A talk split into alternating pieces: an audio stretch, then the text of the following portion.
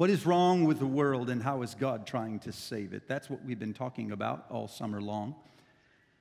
And we learned last week that uh, God's answer to a universal problem is a particular person.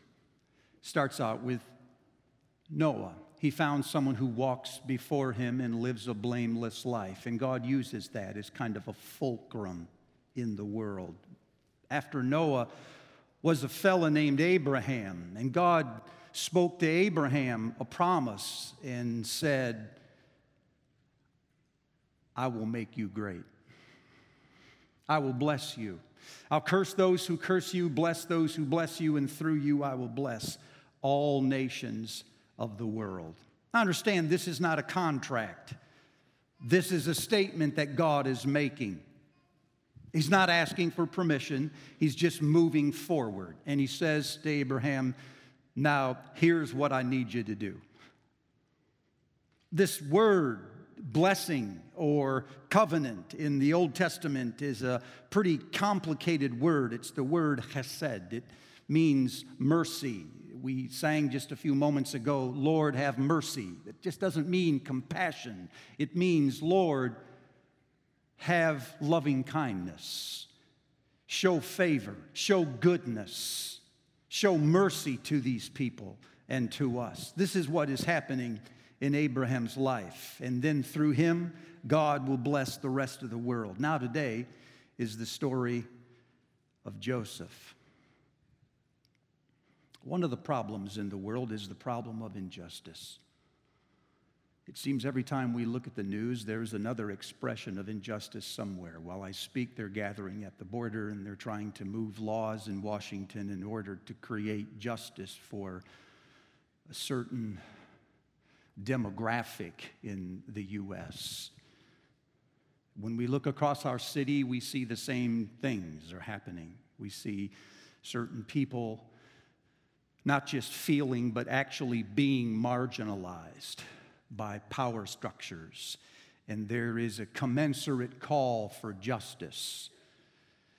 Just this week, I read a story uh, in the free press of a CEO of a large corporation was just released for um, child pornography and and uh, sexting different people in the organization and um, the courts decided that he should leave with a $16 million parachute. Some people go to jail for that. Here's a $16 million parachute for a 60 some year old guy.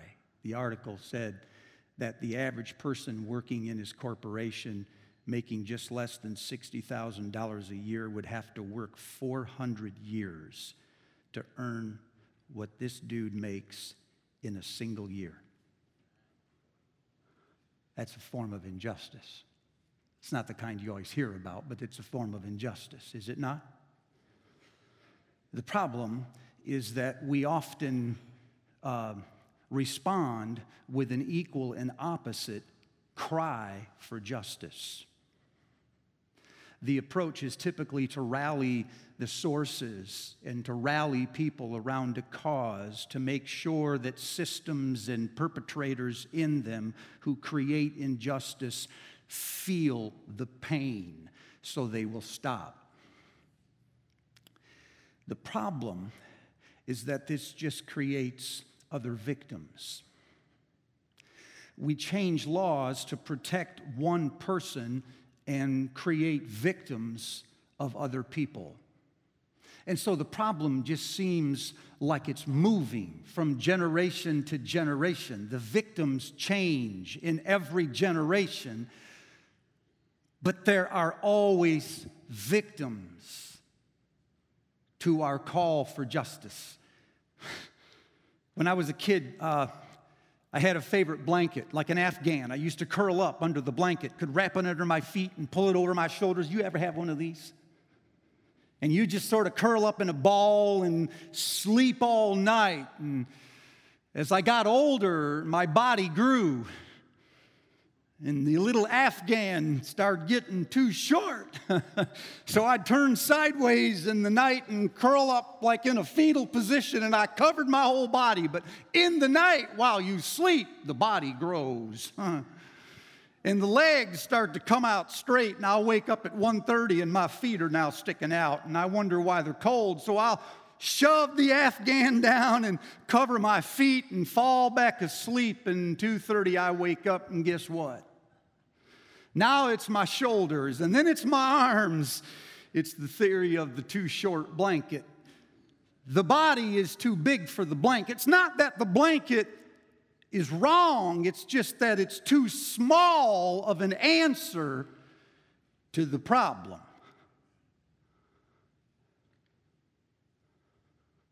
Now, the problem is injustice.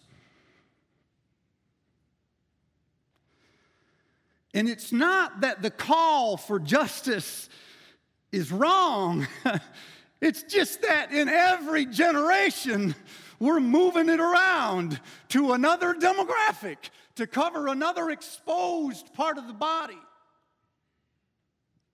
Only to find that our children in 20 years from now will have to come back and pull it over again to try to compensate for the unintended consequences of this generation. Are you still with me? Be merciful, please. I want to pose, if I can this morning, an alternative to justice. It's not that justice is wrong, it's that it's too small of an answer. You understand the only time we change laws is when the injustice has reached a peak.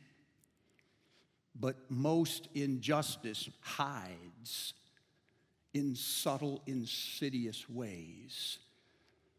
You can make it illegal for somebody to do something, but you still haven't made it fair until you've transformed the person. And you can't transform people with law. You need another force. I want to recommend that a social alternative to justice is luck.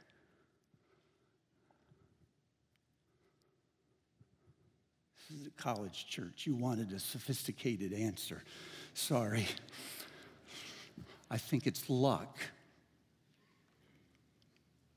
Now, Joseph was favored by the Lord.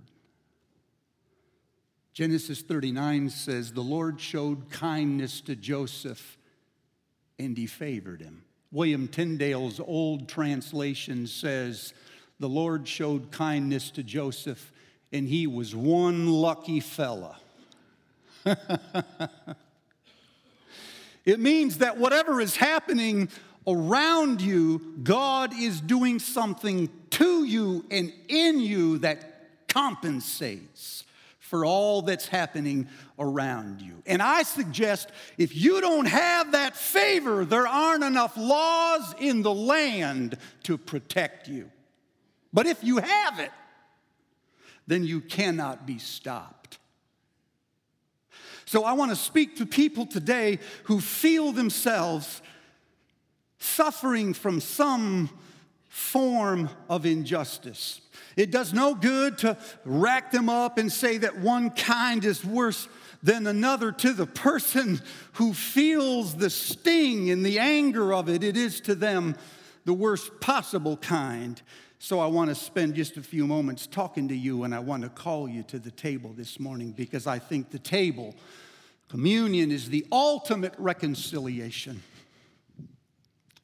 But it will not be the last word today. I'll come back at the end of that with five minutes. Some of you like to take communion and head for the exits. You might still do that. We'll just miss the last five minutes. Joseph's story is, I think, a wonderful anecdote to this. When the story begins, there must be a couple things you must look for. Uh, number one, there's no place in the story where there's a miracle. There's no place in the story where God is said to speak directly to anyone. In other words, if you're looking for the activity of God in Joseph's story, you will not see it up front. You have to look behind the scenes. You have to read situations and into them to discern that God is active, even though He is not verbally speaking to someone. Is that clear? You cannot cannot look for a word from the Lord. You have to learn to discern the movement of events. It's a different way to read the movie. The second thing is that this is not just Joseph's story. Verse 2 of chapter 37 says, This is the account of Jacob not Joseph. So this is Joseph's story, but it's not really a story about Joseph. It's a story about Jacob, and Jacob, we know, is Israel. So you can step back and say, wait a minute, this is a series of events that happened to Joseph, but what it's really about is the people of God. Now you can say, wait a minute, that means Israel, or, or you can say, wait, that's the church. However, you interpret this, when you read the details in Joseph's life, you're not reading about a single individual, you're reading about what it is to be a minority on the margins. How to be a faithful person in another land when someone else is in power. That is the story of Joseph, and it's everyone's story in this room. All that's different is the categories the subject. At the beginning of Joseph's story, two things are clear. One is he is favored, and the other is that he is always in the middle of conflict. So they go out back and forth. First, he's favored, and then that causes conflict. And then, in the middle of the conflict, there is more flavor, favor, which causes only more conflict. And so, the way you read the story is to read it which one is being, is being highlighted while the other one lies dormant. When the story starts, uh, Joseph is favored by his father, more loved than others. His father makes him a many colored robe. And Joseph has a dream. Says to his brothers, You know, I had a dream that we were all holding these big old sheaves of grain, and right there in the middle of it, man, your sheaves just walked over and bowed down to mine. Now, word to the wise if God ever gives you a word like this, you should not tell anybody, especially not your siblings. He says, I had another dream. You're not going to believe this. There was a sun and the moon and 11, 11, 11 stars. Oh my goodness, there's 11 of you. And they were all bowing down. And his brothers said, Thanks be to God. you were bowing down. This is a word from the Lord. Thanks be to God. That's not quite how it happened. It says four times verse 4, verse 5, verse 8, and verse 11. They hated him for it. And every time he talked about it, they hated him all the more. So one day when they're out in the fields and he goes out looking for him, they looked over and they said, Wait a minute, here comes that dreamer now. Let's beat the life out of him and see what happens to the dream. Well, they start beating him up. They're fixing to kill him. And all of a sudden, Judah, one of the brothers, has a better idea. He says, Wait a minute, let's make some money on him. Let's not just kill him, let's sell him to the Ishmaelites.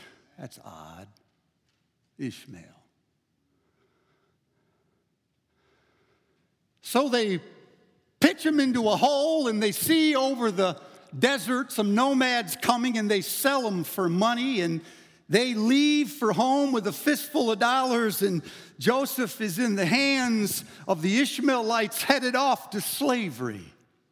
When he gets into Egypt, it just so happens that Potiphar is looking for some slaves. Now, there's a thousand places to be a slave in Egypt in this day, but Potiphar just happens to need a couple more. And when he looks out and sees Joseph, he just sort of says, Think I'll take that one. He's one lucky fella. We can sit and decry if we want the condition of slavery. It is a horrible, horrible social evil. But if you're going to be one, Potiphar is a pretty good place to start. So he starts serving in Potiphar's household, and he's really good at what he does. He gets so good, Potiphar turns to him and says, You know, everything that I have, I'll pretty much let you run everything. For God favored him. This is not lost on Potiphar's wife. She notices one day that Joseph is attractive and now he's successful and it's irresistible to her. So she comes to him and says quite bluntly, Sleep with me. He refuses. She comes back, it says, day after day, and he refuses day after day. One day he's standing in a room by himself, and his Potiphar's wife grabs his jacket and says, Sleep with me. And Joseph turns and runs out of the building, and she grabs his jacket and holds on to it. Now she's got evidence. The moment he's gone, she starts to scream. She calls for the servants. The servants come in. She says, This guy tried to rape me, and I was fighting him off, and I've got his jacket. Do you see it?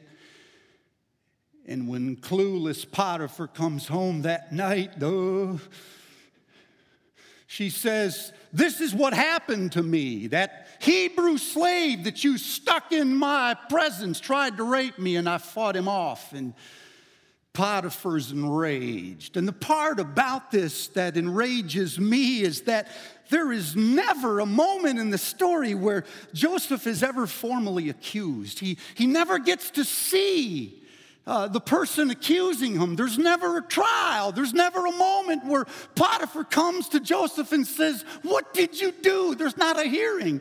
He just throws him into prison.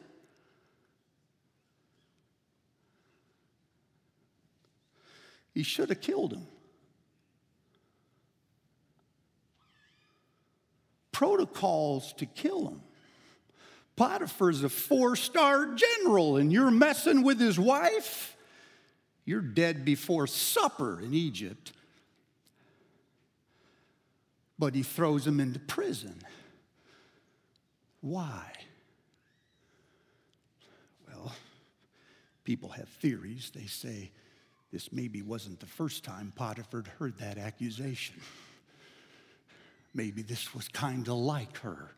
Maybe prison was in Potiphar's jurisdiction, but execution was not, and so he simply exercised the limit of his powers. I have another explanation that is uh, more sophisticated, harder to believe, and more outrageous, and therefore more scholarly.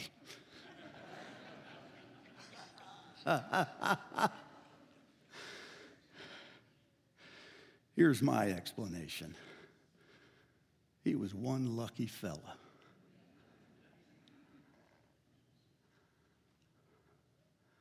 Instead of being dead, he's in prison. Did I mention it's not Potiphar's prison? It's the king's. the dude just got promoted in prison. So he's sitting in prison one day, and a couple guys come in. They worked for the king. One was a wine bearer, one was a baker. They got both imprisoned on the same day, and they had a dream one night, and Joseph could see the next morning their faces were all sort of out of shape. And he said to them, Well, what exactly is the problem? You don't seem like yourself. They said, We've had dreams. We can't interpret this. Joseph said, All dreams belong to God. Tell me your dream. So the wine bearer goes first. He said, I saw a mighty vine, and then I saw these grapes just form into clusters. I grabbed the clusters and I squeezed those grapes into a chalice, and I handed the chalice to the Potiphar. Joseph said, That's easy. Three days from now, you're going to be sent back to Potiphar's household. You'll be working for the king right in the palace, just like you were before.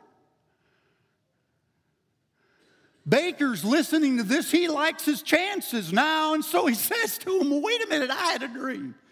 What is it? He said, I had three baskets on my head, and the top one had all kinds of bread in it. I was going to give it to the Pharaoh. Some birds came, started eating that bread. Joseph said, And? He said, No, that's it. Joseph goes, Dude, that ain't good. This ain't in the Hebrew, by the way. He said, Man, three days from now, they're going to come and cut off your head and put your body on a pole, and the birds are going to eat your flesh. Baker goes, oh, I think that was his dream.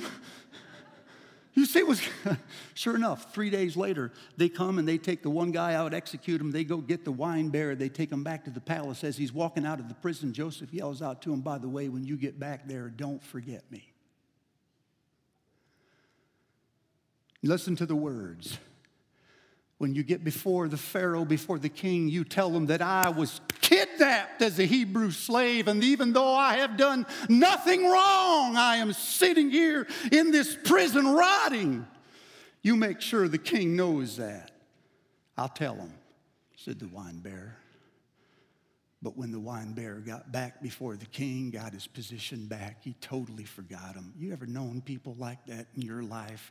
They're all passionate and interested in your cause until they get what they want, and then they're all of a sudden forget that you even exist. And for two long years, Joseph sits in a dungeon, forgotten. Conflict And then one day, the king had a dream. I've asked the Lord, Lord, why could you not just make the wine bearer remember Joseph when he got out of prison? And I think the, I, I, I know the answer, but it might be that the solution doesn't mean anything until you have a problem.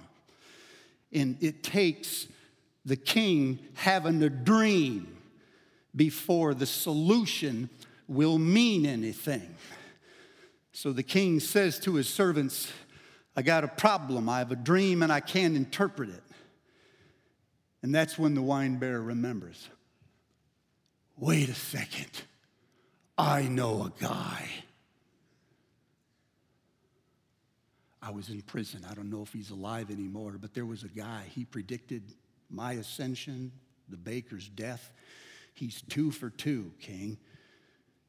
Maybe he can help you. Go get him, says the king. So they go into the prison. They release Joseph. They get him all shined up and bring him in before the king. The king says, Here's my dream. I saw seven big, fat, shiny cows standing by the river. They were chewing cud. And all of a sudden, seven skinny cows came up and ate up the fat cows. Joseph said, It's getting clearer. He said, There was another one. There were seven big old pieces of grain, and then seven scraggly looking weeds came along and ate those stalwart stalks of grain. And Joseph said, It's clear to me now. There will be seven years of famine. After there are seven years of bounty. God will give you seven years of bounty, followed by seven years of famine. The famine will be so bad you won't even remember the bounty. King says, It's awful. What should we do? Joseph says, Well, if I were you, I'd appoint somebody over the agriculture, somebody who knows this stuff. And I would put little other people in positions around the different regions of the country, collect 20% of the grain, put it in a reservoir, and then when the famine hits, you can feed the country. King goes, That's brilliant. You know anybody could do that? Joseph says, I know a guy. this is outrageous. The moment there is disaster, it's like there is another mitigating force. You can't pass laws fast enough to keep up with the injustice that is happening in that day. It takes the hand of God in quiet, tiny places to mitigate all the plans of a man. So they're partway through the years of famine. And Joseph gets married and he has a couple of children. Here's where the story turns. Moviegoers miss it. He names the first child Manasseh, whose name means forget. And when the baby is born, Joseph says, God has caused me to forget my suffering, my homeland. He has another baby named Ephraim. And when he holds the baby and names him Ephraim, the name means fruitful. And Joseph says, God, wait for it, has made me fruitful in the land of my suffering. People, it is right here where the story starts to turn. Joseph's life is one episode of injustice after the other. I believe that Joseph, all the while acting with integrity, felt in his heart this dissonance. I know what is right, I know where home is, I know how wrong this is. Oh, if I had the power, I would fix it. But I think when his children were born that day, there was something of a healing of memories taking place. It was as if God was just pulling the bile right out of his spirit. It was as if God was giving him two children anchored in Egypt. It was as if he was saying, Egypt is your home. You keep wanting to go back to this perfect place called normal. Egypt is normal, Joseph. You keep wanting justice, you want your cause. And God is making you fruitful in the land of your suffering. Joseph, quit fighting. Settle down. Now the movie can end. Now it can end. Because when Joseph's brothers finally appear before him, he is not an angry man. He's not looking for a score to settle. He doesn't have an axe to grind anymore. He believes that God is in charge, that in spite of all of the evil people have put against him, God has favored him. He knows that even though all of this is wrong and busted and people should pay, God is alive and he is active in his life.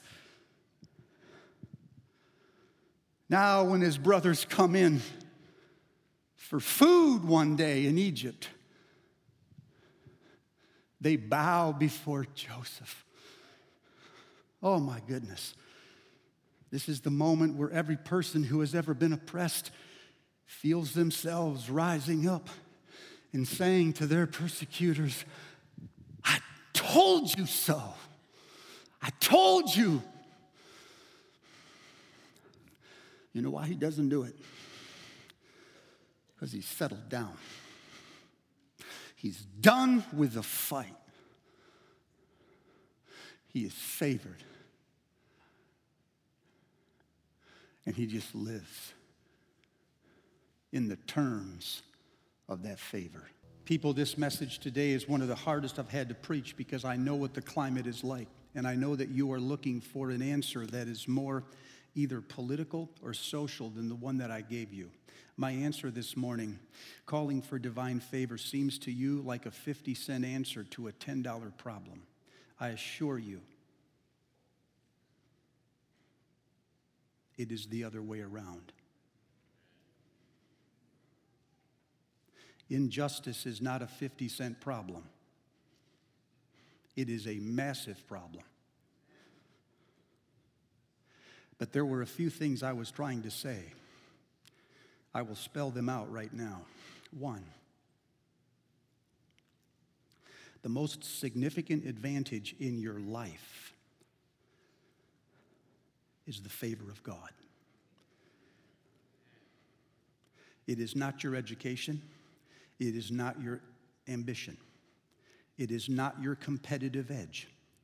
It is not your status or your popularity or your lack thereof.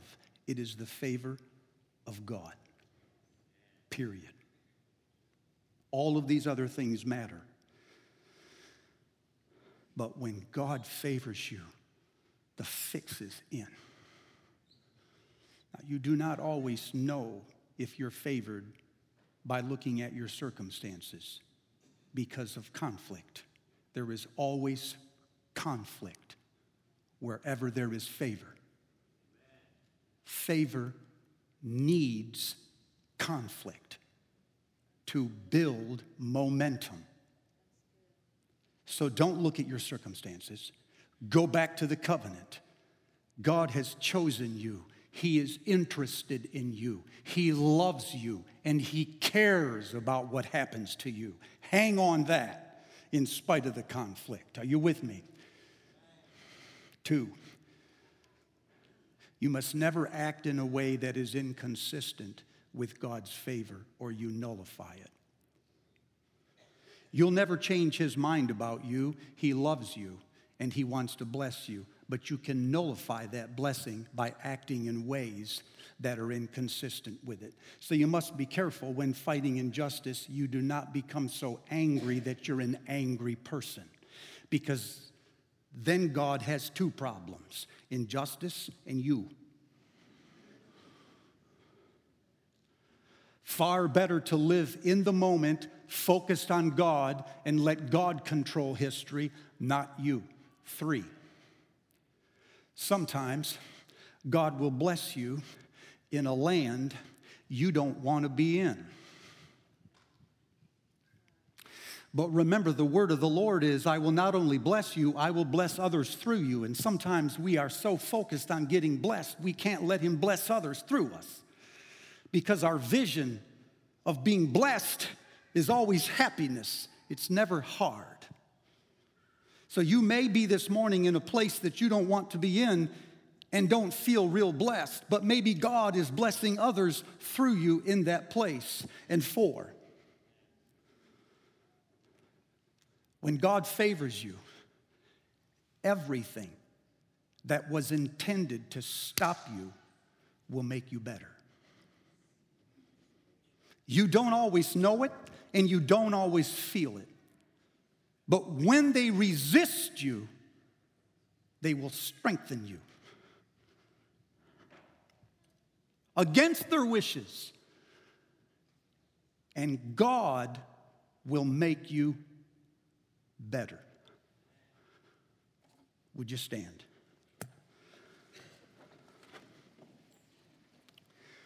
For I am convinced, says Paul, that all things work together for the good of those of us who love him and have been called according to his purpose. For those whom God foreknew, he did predestine to be conformed to the image of his son so that he might be firstborn among many. And those he predestined, he justified, and those he justified, he glorified. What do we say in response to this? If God is for us, who can be against us? If he did not give us his own son, will he not also with him give us all things. Who is the one who lays charges against the people? God has anointed. There is danger, there is persecution, there is famine, there is sword. Are we overwhelmed by these things? No. No, Paul says. No, no, in all things we are more than conquerors. For I am sure that neither demons nor angels, neither death nor life, neither things present nor things to come, neither height nor depth nor anything else in all creation will ever separate us from the love of Jesus Christ. Let the church say, Amen.